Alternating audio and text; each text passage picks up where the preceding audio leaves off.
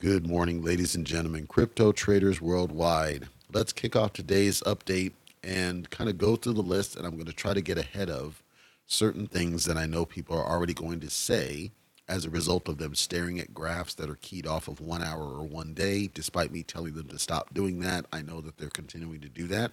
So I would like to start this update and talk about Saitama, which is the elephant in the room, of course. And I'm I'm a bit disheartened that there's still this sentiment that's out there, and obviously people are still buying, and that's a good thing that there's so much, uh, so many people buying Saitama. Um, but I'm disappointed that there's still immense sell pressure this far out from the event. We're two days out from the event, and there's been numerous people. The developers have spoken out, others have spoken out, and there just has not been a strong desire to think back and say, you know, is this really what we want to be doing? Is selling off our bags days after the event? And again, I already said many people made they made out like bandits. They became millionaires. We're not. This is obvious. We know this, but again, I'm still seeing immense sell pressure just in regular people that are not devs or whatnot, and that they're selling and that they're trying to just sell out. And I'm concerned days after the fact, not because I think that anything is wrong, but it just there's people that for whatever reason the emotions are taking front center and I don't think that's healthy for the crypto community. It's natural, it's expected, but you hope that people would learn to control that and let your brain really control and dictate your actions because if you go off emotions, it's fine for the buy-in.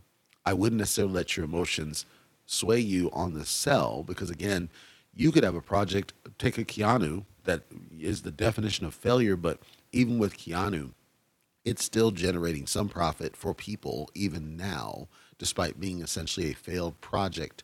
Well, that tells you that essentially loss and gain, as we covered on a previous episode, is fluid. You have to think of it differently. You cannot just say, oh, I lost a bunch of money, because that's not accurate. You don't lose money unless you sell, right? Same as with gains and income and profit. You don't gain unless you realize it meaning it went up and then you cashed out. But if you didn't cash out, you haven't gained it yet. So that hundred dollars is still the hundred dollars regardless. And I don't know if there's I I do believe that there's some sentiment still fallout from SaitaMask. I do believe this, and I'm disappointed, frankly, that there is such that. But I also see that there's immense buy activity that's happening, and of course, there's other exchanges still yet to come. And I do think that there are some people that are engaging in what I would I would fairly describe as smear campaigns. Some of the data that they've drilled up is accurate. I simply said that I don't think a lot of it matters. So, what tends to happen is you try to now discredit the source of information, and then in your mind, you draw that to be a fraudulent situation now. Here's the truth, and I'll just summarize it in generic terms. If a person has a criminal record, it doesn't mean that they're not a brilliant person. If a person didn't go to college or maybe they did and they didn't graduate or just because they don't have a master's does not mean that they can't run a business as bill gates and steve jobs both taught us. If a person has had whatever happened in the past whatever mistakes have taken place whatever decisions that they made that got them in the situation and then at some point later they make different decisions and those decisions enrich other people can we honestly say that the right thing to do is to point back to the past behavior and say that everything they do since doesn't matter? There are people like uh, Umar Johnson who will say, no, if this happened here, it doesn't matter what you did since. I'm not one of those advocates. I believe that we have to measure people. I said it on my other podcast. You have to re meet people, you have to gauge them on their actions now and the behaviors now and more importantly, the motivations of that now. And to his credit, Russell has been clear on multiple occasions that he's trying to help everybody get rich. He didn't come with a message, as far as the Saitama project specifically, he didn't come with a message initially that said, you know, we're trying to build this computer, supercomputer that's going to help end world hunger and these lofty goals that you know are challenging to meet. He didn't come with it up front. He simply said, we have an opportunity here to help people make some money. And the other discrediting I'm seeing is you can take some of that profit and you can start up other businesses and you can use those to make additional good in other realms. But because of Donald Trump, largely, I think, and because of other wealthy people that truly are wealthy, there's this animus against somebody who generates wealth. And there's an animus against somebody who spins up multiple businesses that also generate wealth. And there's certainly an animus, and I think this was a mistake on Russell's part. And if he were listening, I would call him on this. I think certain people, retail traders, get offended if you post a picture of your Ferrari because, or Lamborghini, I think it's the Lamborghini, when you post a picture of this because in their mind you're stunting, right? You're you're you're flossing it in their face. Your intent might be no. One day you can own one of these if you just hold the line. But to them, it's oh, he's just flossing on me, and he's probably rug pulling my money. He's probably draining it out to buy that. And Russ said, no, it comes from my other business opportunities that I'm doing. He's got a couple out there. I know his background decent well from research, but to the retail trader, it's offensive. They take it offensive. They, they get offended on it. And so I don't think that was a good judgment for him to do that, even though his intentions were good. It's the same thing as when you do any of the Kardashians who sit up over there posting all sorts of airbrushed photos or photos of their houses or all this stuff, and all you're doing is stunting in front of people. It's the modern day, you know, uh, uh, MTV Cribs. So I think perception is important in the crypto community, and I don't believe I actually don't believe that there's malicious intent. We've people have looked at the contract. People have looked at the way that Saitama is built, and there's not any there's no clear evidence of any sort of malicious intent behind the contract. There are anti-whale measures. However, you have to understand how a whale works. A whale won't care if there's this high fee applied to them. They're going to figure out how to get it out of there. And if they're already in an exchange, they can easily do it when other people then struggle to go through Uniswap, and I'm telling them, you got to understand that Uniswap has its own limitations as far as liquidity and impact and those types of things depending on the traffic. And there's a lot of traffic fresh off an event where awareness was now increased throughout Times Square and others. So stop going to Uniswap. If you're frustrated, you have to learn to go to different places. I'm going to cover that on a different episode. This idea that, and I'm, I used to be one of them, and I had to learn the hard way that I want to go to one place to just to do my stuff, and if I can't do that, okay, I'm gonna throw my hands up and say it's a scam. You have to. That's a psychological fallacy that we have to break and get people to understand that no, you're going to need to go to multiple places in order to do crypto effectively and learn how to do, as I've covered, wallets versus exchanges. So what's going on with Saitama is disappointing only because I think a lot of people are still selling because of a fickle reason I firmly believe, in my own opinion, as an investor myself, that there is going to be a point in January that many of them are going to be kicking themselves for selling when they did. I do think that there are actual things happening with Saitama.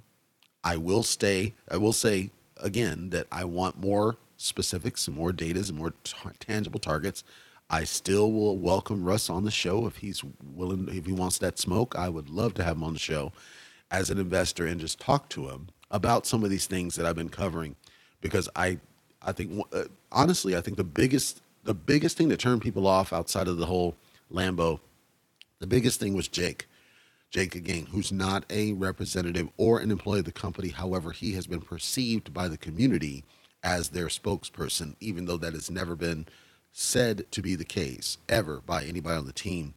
And because they've been the developers have been featured on his show so many times and they talked to him so many times there's kind of this implied contract in people's mind that okay he's the guy right and so when he goes to the party because that's what it was and he presents himself in an unprofessional manner you got to understand that you got these serious investors off to the side who are looking at that and they're saying you know this is not what i want out of my investment this is not where my money going this is not how I want them to act with my money. And if this is your spokesperson, I want a better job done. Then it was about the whole cameras, and apparently camera crews, quote unquote, were banned, which that part makes sense to me. But what I was telling other people that were saying, like there was a gal who said, you know, I'm a 35 year old, but I got PR background, I got media presence background, I got interview background, and so do I. So there are ways that you can use your tools in order to do strong interviews without a full camera crew. You don't need a full, full camera crew. Radio Raheem, when he started, didn't have a full camera crew. He does now, But he didn't when he started. He started with his phone, and then he had a microphone on his phone, and he was just doing basic interviews. That's what I'm talking about. And then he had just a regular stand tripod camera.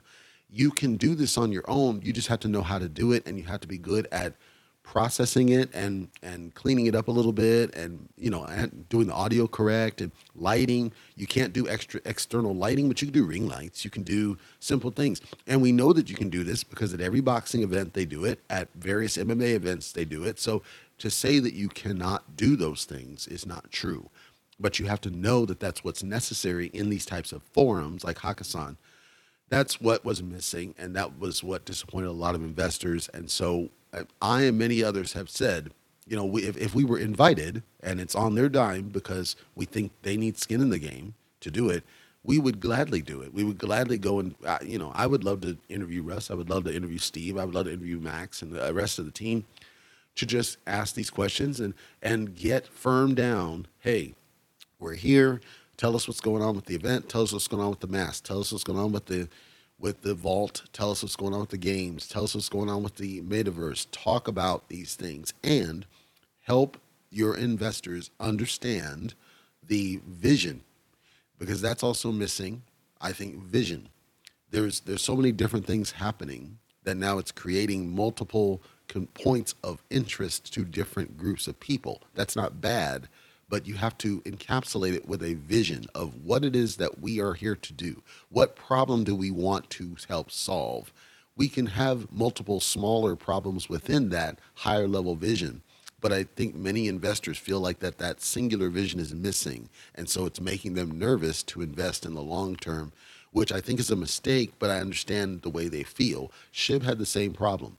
SHIB, when they struggled with, with SHIB Army way back, I think it was May, when they struggled getting their release and then it tanked and then people were not sure about it and what's the utility.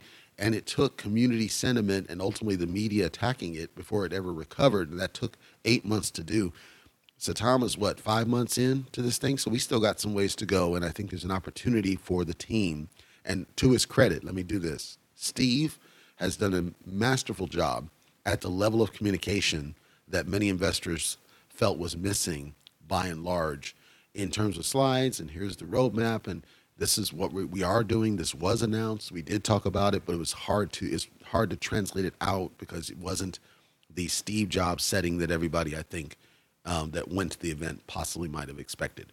So looking at Saitama, you know, today and in the future, let me just say this again as an investor myself because I think it's important if you're going to be critical of or an advocate of any given project, you need to have skin in the game because if you don't have skin in the game, you're you're skewed. Your perception and your perspective is not on track. So I'm in it, which means I feel it. I feel it when it's down. I feel it when it's up, and then I can speak to it, and I can look at the graph objectively, based on all the different activities I see. Saitama right now is down. It's below the major resistance point. I don't think that that's a long-term bad sign. I think it's a short term bad sign, similar to what SHIB went through uh, after May and after the initial all time high. I think it's one of those where, because of all the major sell pressure that's happening, there are a lot of people that are just getting out, and there's still people who are just cashing out because they made enough money and they're just going to move on to another project. There are people that spoke, specifically said that they were so upset after the event that they immediately sold out. They didn't wait for Russ. They didn't wait for the team. They didn't wait to hear anything because they were the they're the level of investor that it's like once you screw up the one time, I'm kind of out, and that's all it is because I'm not confident in you anymore. And those are the ones you don't want to lose because if you lose them, like you can lose the ones that just wanted to make quick quick buck and go, but the ones that they bleed in the project, right? Those are valuable ones because they're your advocates. They're the ones that spread the word. And there are still some quote unquote influencers and other people that are that are still I mean, I saw one person and I'm not going to give a gender because that would give away probably who it is, but this person is a walking billboard easily and uh, the, you know the videos that the person is putting out is obvious why they're doing it and it's clear that they don't really advocate Saitama specifically that they've been paid to help that you know and do that so I think that puts a negative image I honestly believe on the investment and hopefully long term and I'll maintain, you know, my my finding. I'm 50% down right now. I'll look at the thing and I'm 50% down from where it was.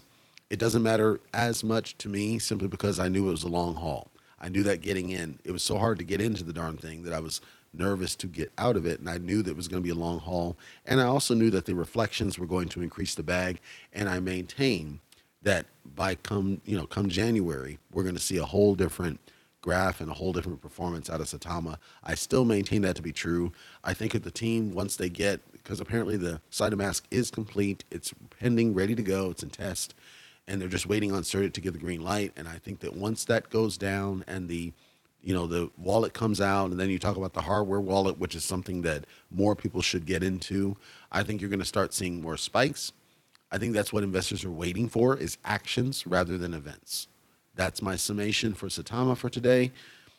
To me it's a it's still a waiting game like it's always been. It's always been one of those long haul patient waiting games and anybody who holds right now i would say trillion you know trillions and trillions of tokens in Saitama their reflections are nuts. Their reflections are through the roof. You're talking, you know, hundreds of of dollars um, flowing into their bag. If you're holding a trillion, Saitama, you're getting a lot of reflections because of all the activity. So anybody who's still holding, you are benefiting from those that are leaving. And I would challenge you to set aside the emotional and just sit on it and wait and or buy the dip if you are a serious investor and you want to treat it as an investment, and this is my opinion, this is not coming from anyone on the team. You can ask the team yourself. None of them ever talk to me, they don't respond to me.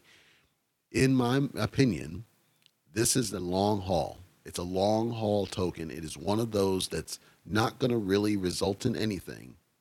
And you should watch for actions. I agree with this from the team and tangible deliverables if they deliver on what they said they were going to deliver, you will see it go right back up to where it was. And I challenge anybody who's sold, you're going to be kicking yourself in January. This is what I believe as an independent investor. Enough on that. Let's switch topics now. I'm going to cover another exchange really quick. And the reason I'm going to cover this one is because I assumed that I covered this one, but apparently I didn't because I, I must have done a post and didn't actually cover it, which I don't think I think it's a disservice, but I can't even find the post. So I'm going to cover it here because it is getting some visibility and plus it's the only exchange, at least it might I think there's more now, but it's one of the only exchanges where you can buy Ryoshi Vision, which of course Ryoshi Vision is somewhat aligned with SHIB as you can get woofed rewards for Ryoshi Vision and of course it's an Ethereum based token. And the challenge with Ethereum based tokens are the gas fees. And as I covered on wallets versus exchanges, we want to make sure we use the exchange when we need to do swapping as opposed to the Uniswaps and so on of the world. So to have Ryoshi Vision on an exchange to me is an excellent move. Once you can get the tokens over there, now all bets are off and you can do what you need to do, especially if you've accumulated a lot of Ryoshi Vision and you've bought a lot of Ryoshi Vision. Currently, it's running ish 20 bucks for about 22 million tokens. My criticisms of the communication from that team have been clear. The team contradicts and says I have not been fair to them, but I think anybody who has watched social media has seen that when the whole Shiba swap fiasco happened, the first thing I said was, I want some communication as to specific dates. Same thing I'm doing with Saitama. I want specific dates of when this is going to be fixed. Why are you zeroing out the balance and so on? Because that's how you mitigate FUD is you just tell people up front, this is what we're doing. We're distributing awards now. They'll say, well, we're go to Telegram, doot, doot, doot, and they don't understand. You need to communicate that to all your various forms of social media, not just Telegram. There are not there are people who are not there, okay, and they're not going to be there. You've got to send it to all your forms equally. And when somebody asks you, you don't just send them there, you give them the answer. This is something Saitama does well, is that when there's a Twitter update, they will transmit the Twitter update to Telegram. That way, both sides get the information. That's what I wanted the Ryoshi Vision team to do. And instead, the admins, quote unquote, which apparently are shared between social media and Twitter, or excuse me, Reddit, they uh, they apparently just don't feel inclined to do that. They don't feel like they should have to do that. Just go Telegram, do, do, do, is their response. And I challenge that they're going to suffer in the long term because they don't get how to communicate like a business. However, once it was clarified to me through Reddit that, hey, the problem really is coming from the Twitter side, okay. Then I said, and the SHIB side is the one who has to do the work, and the, the Ryoshi has actually done the work. I steered my vision over to the Shiba Swap team, and then eventually got fixed. And I called out that it looks like it's good, just wait, is what I said in the podcast. But all of a sudden, that team has struggled to effectively communicate. And as a result, every time there's rewards to be issued, it's the same old cycle of FUD and and and freak out and and then tanks the value. And I'm bought into Ryoshi, so as an investor, it bothers me. Now having them be on an exchange, and the exchange that I'm going to call out today is Coinsbit, tells me that now I have an opportunity to better watch the ups and the ebbs and the flows and the ups and the downs of the token. And if I should choose to sell, I can sell, or if I choose to buy more, it's easier to do it. And I have to, I can ignore, not ignore, but I can disregard, I should say, the Shiba Swap problem, which makes that issue a non issue for me as an investor. It's still an issue for other people. And guess what? I'm going to still call it out for what it is. And if people don't like it, that's too bad because I'm not going to hide truth simply because people are sensitive and need powder, uh, talc powder. So when Coinsbit went live, and that's the point, when Coinsbit went live, it opened up choices. I can now steer people to Coinsbit should they want to buy into Ryoshi they can go there to manage their Ryoshi. They can go there to watch the Ryoshi and not care as much about the rewards. They're still there, and I would still take advantage of them by staking SHIB. But for the people who just want to buy in and benefit from the token as it has a burn mechanic, then going to Coinsbit is a great option for them. Now, Coinsbit has a very decently nice interface. When I say decently nice, anybody who's listened to my previous entries knows that I'm a pretty harsh critic of various things about the exchanges because I think that exchange should work for everybody. I think everybody should be able to get in. It should use web standards. It should be easy to do KYC. Like we should be able to do, get in, get it done because that's how Coinbase works for Americans. With Coinbase, the uh, Coinsbit, the only problem I had with them, the only problem today that I had with them is they don't support Outlook email addresses. And I suspect that the reason that they don't support Outlook email addresses is because Outlook email addresses require that your emails be signed when you send them. So you can give it an Outlook email address as your account, but then you can never verify it because it can't give you the verification email because it can't sign that email. This is a development gap. It's easy to solve. You just have to you have to code it. You have to actually build it. You can't use straight SMTP for those that know that. You have to code the signature process so that your email is signed so that we trust the origin. That's how you help people not get defrauded and use social engineering to steal their identity. That's why they do this and phishing. So that is the only negative I can call on Coinsbit. Everything else is pretty rock solid. It's a nice looking interface. They have a very simple exchange widget. So you can take, for example, a token like, um, see, what's a good one? uh, CYF. Sure, why not? And then you can just straight swap it over to whatever its pair happens to be. In CYF's case, that's only USD Tether because that's the only pair that they programmed into the interface. Um, Doge BNB goes to a micro USDT because its price is too low, and so on. But that that avoids you having to do the multi hop of, okay, I got the token, I got to sell it to USDT, and then I got to go to the new token, and then I got to go and do a buy order, it does the buy sell for you in one widget. That's a nice feature. They have this. They also allow you to do uh, DEX trades. So I talked about DEXs in a previous podcast entry, but basically a DEX trade is you're going directly to the distributed exchange or the decentralized exchanges such as a Uniswap or whatever. And this has it built into Coinsbit so you can connect your wallet and then when you hit the button, it'll let you go straight over to that exchange and swap. Of course, there's gas fees involved, but you don't that doing that means you don't have to worry about the login issue of the Outlook that I talked about. So if you, all you're trying to do is get access to start doing trades, you can do that by way of Coinsbit. Now I don't know the real logic of doing that outside of doing it through the wallet, but it's at least another option if you're not able to get logged in for whatever reason. Maybe Outlook's all you had and you can't get the verification. You can do it that way. They also allow you to do spot trades. They allow you to do OTC. So with OTC, the way OTC is working is usually OTC is a peer to is a direct peer. I'm talking a direct, truly direct peer to peer transaction that never touches the exchange, which means its price is not subject to the whims of the exchange. So you could have somebody independently that's trying to sell a certain token, Bitcoin or something else off to the side, and you want to buy it straight from them at whatever they're offering because you're using a different type of fiat or whatever that is not supported by the exchange.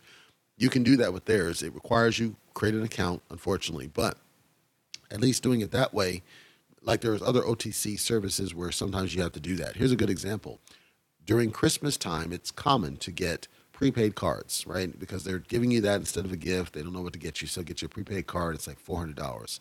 Cool, except that Coinsbase, uh, Coinbase and many of the other ones don't support prepaid cards, and so what you're trying to do is you're trying to just get it into cryptocurrency and then put it into Coinbase so that you can use either the Coinbase card or you can buy and sell, say buy, sell, and trade uh, crypto. However, because they don't take the prepaid card, you're not able to get this money out of there, and it's a ongoing issue. It's their faulty attempt to try to prevent fraud and money laundering. So the OTC is the only way that you can do this. With OTC, they will take pretty much anything because they're using PayPal or uh, Square, or in some cases, and then they're just basically doing a charge against the card, and then they give you the crypto and they charge you a fee. So it's a it's a decent way to get around it, and that's what OTC is offered through CoinsBit can do. And then of course there's regular spot trading. With the spot trading, they have a wide variety of the so-called penny, I call them penny tokens. You know the ones that are very low cap, easy to buy in. You can get millions, millions, and millions of tokens for a very low low cost. So they have that ability as well. However, they don't have very many of the popular ones. So ironically, they have Ryoshi Vision, but they don't have SHIB, which is strange. So there's not very many tokens that you would have ever heard of on CoinsBit. However, if you're just looking for diversity and different projects and newer projects and you're just trying to add more to the pot, CoinsBit might be a place at least to look. However, as I looked at it, I didn't see very many on here that weren't on, say, Gate.io or Binance.com. So again, CoinsBit, I, it's coinsbit.io. I have no concerns with it if it's your only choice or you just want to have another exchange in the pocket.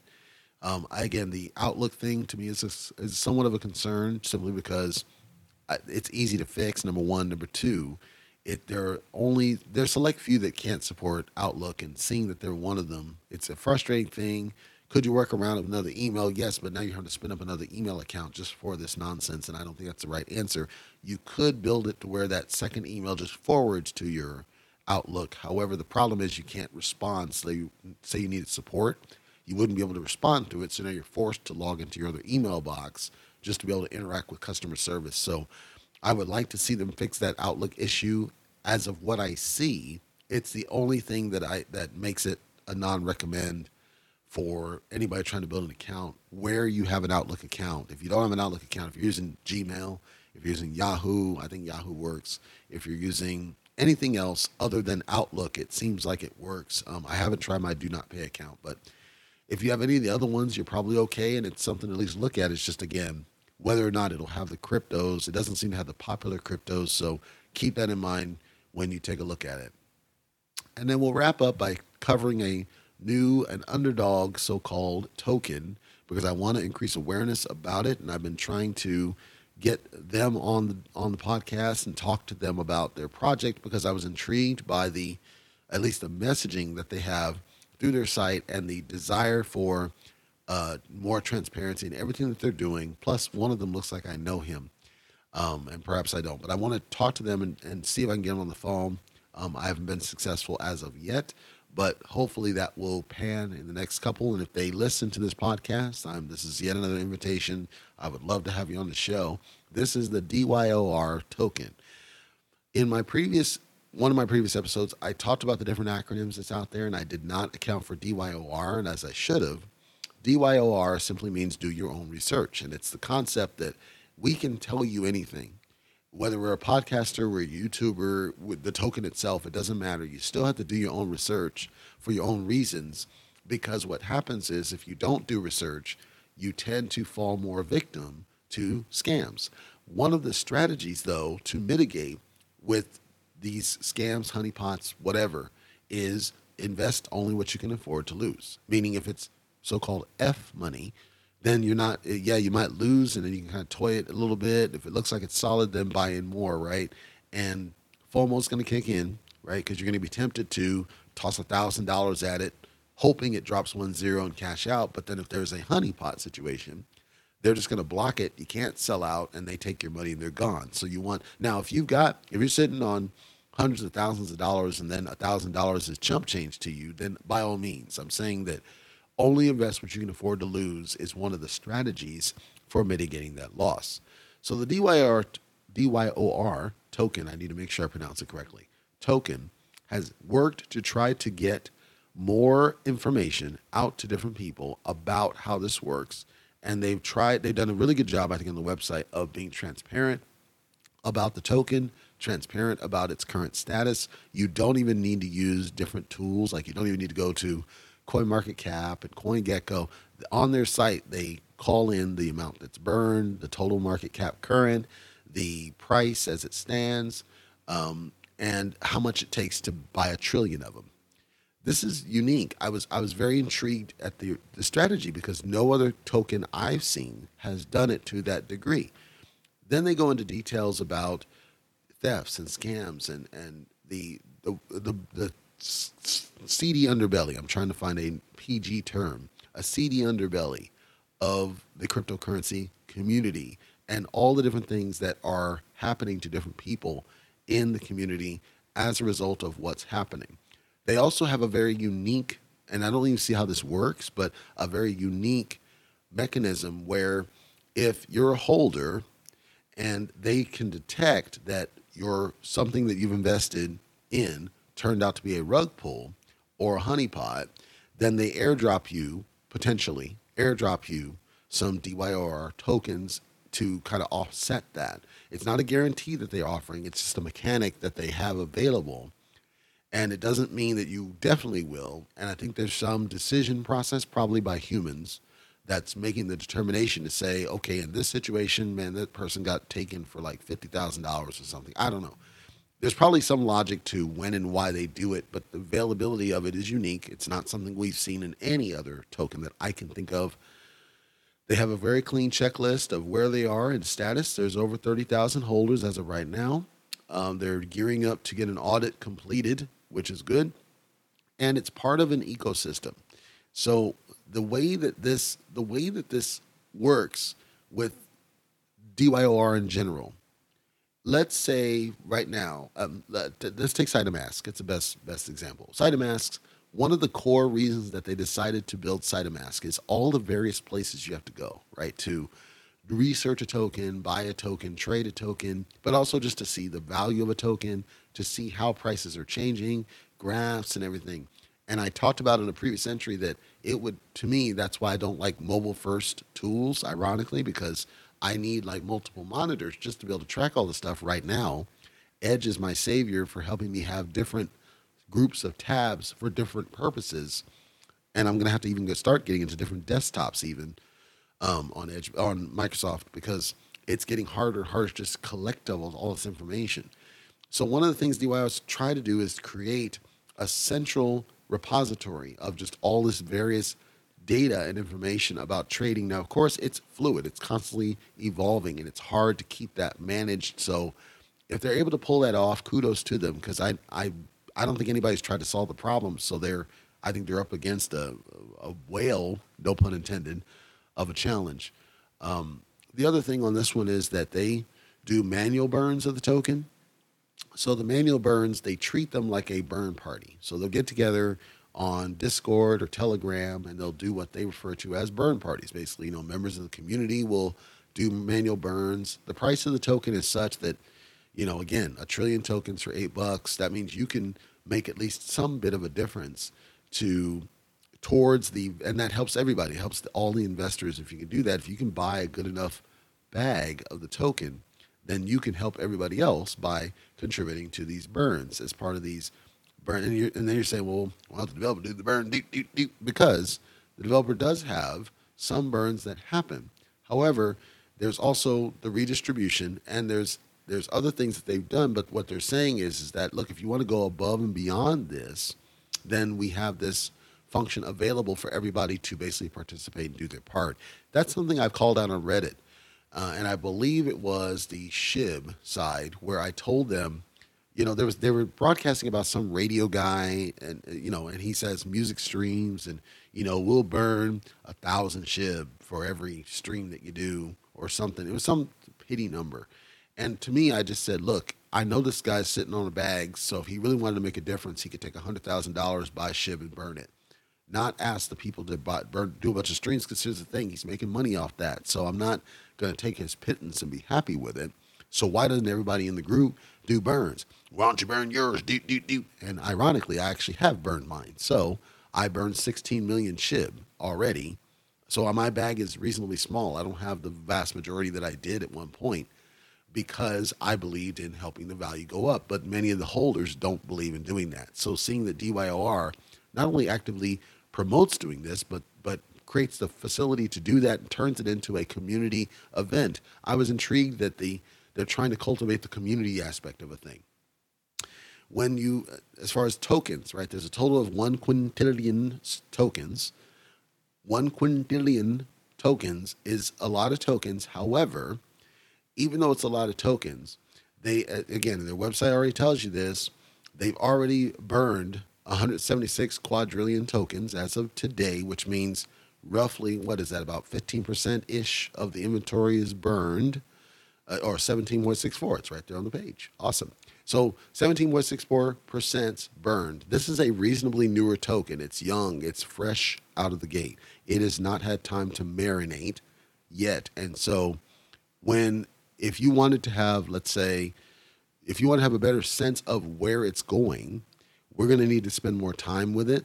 I'm going to estimate this one's probably about a four to six month maturity on this one. It's got over 30,000 holders, so it's it's young. It, comparatively speaking, it's young. Now I'll call out a couple things and then we'll wrap it up. DYOR has come under a little bit of fire from its investors because of the perception that the coin market cap data, there's issues with the data and it's causing people to FOMO sell out that they don't trust the data, and as a result, they think the, to- the coin is tanking in value because it has. If you look at the graphs on um, any of the wallets, it certainly has been on a very steep downward trend. And even if you were to zoom out, it's still on a steep downward trend, which seems to indicate that there truly is at least the perception of sellout on a massive basis. Like even if you go over a year, it's way down, way down, way down, way down. Well, I can tell you this from the way that crypto works, if you've got a burn mechanic, if you've got reflections mechanics, there should be no reason that you're constantly down. Something's certainly not right. Something doesn't make sense. Something's not adding up, especially the burn mechanic alone. Something doesn't make sense.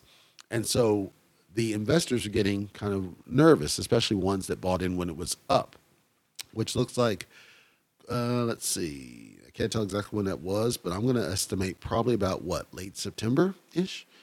And at that point, it seemed like it was trending high, and then all of a sudden it started going down. Or actually, no, it it did spike up a little bit in, yeah, in the beginning of the month. So it did spike up a little bit, little bit in the beginning of the month, and then so it's this might have just launched even more recent than what I thought because the graph doesn't go out very much further. Regardless, it looks like there was a point where it was going up and then it was on a steady climb, and then it just steadily started going down, which again it's, is super unnatural. You don't expect this. So the investors have been nervous and they presented these concerns, at least in social media. And some of them are expressing it as potentially that because of the faulty data, people are selling. They're not calling it a rug pull, but they're trying to figure out okay, how do we fix this? so that it works. Now, CoinMarketCap has caused issues for other tokens. SHIB most notably had some issues with CoinMarketCap, as did ID Finance. So it's not un, it's not unusual to see you know CoinMarketCap garbage. We just got to figure out why it happens and then get it resolved. And sometimes that takes time, and we don't even know if that's really truly the cause of what we're seeing on the graphs. So recently, the DYOR, time, DYOR team has announced that they are going to shift the leadership there's a new person in charge up above, and then they're going to start focusing on and get things back on track. They haven't given specifics about what that means. However, they're They seem to be very serious about what they're doing. It is registered as a business in the United States. So there's credibility behind it. It's not just some random project in China or something. So I think I I believe this is one of those diamonds in the rough. I think it's one of those that's that's going under the radar that nobody has recognized is there. I think that it's pri- it's grossly underpriced for the mechanics that I'm seeing. Similar to Pig Finance, it's the same thing. Certain ones just have really good mechanics, and yet they struggle to, you know, crack that next wall. And I'm not sure why that happens. So hopefully there comes a time where this gets fixed and we see, hey, this is going to be huge, and people are able to reta- regain the profits that they may have lost at some point. Um, because I don't want to see anybody lose significant amounts of cash, especially if it's based on factors that are outside of their control. I don't want to see that. A- And it's a solid project from what I see, and they have the right messaging and they have the right goals. And it seems like the leadership, the, the fact that they recognize potentially a need to change leadership tells me that they're serious about trying to make it succeed. So it, I think it's a long bet. I think it's one that you want to keep an eye on over the over the big picture. But just like the name of their token says, do your own research. Make sure that you are comfortable if you want to buy into it. Make sure you're comfortable about what it's doing, and make sure you believe. Because if you don't believe in the project, it's not going to be a serious investment. You may be tempted to FOMO sell out, and that's not helping anybody. It's not helping them. It's not helping you. But DYOR, I think it's one to keep an eye on. I think it's, I personally, as an opinion, think that it's worth investing in. Particularly, it doesn't cost a lot to invest in it and then just sit on it. It's a long haul one. Collect the rewards and then just see what happens um, in four to six months. I think in four to six months, if the leadership's able to get it back on track, this one has a chance to go decent places and it's doing good things for people in the crypto community. Who can be mad at that?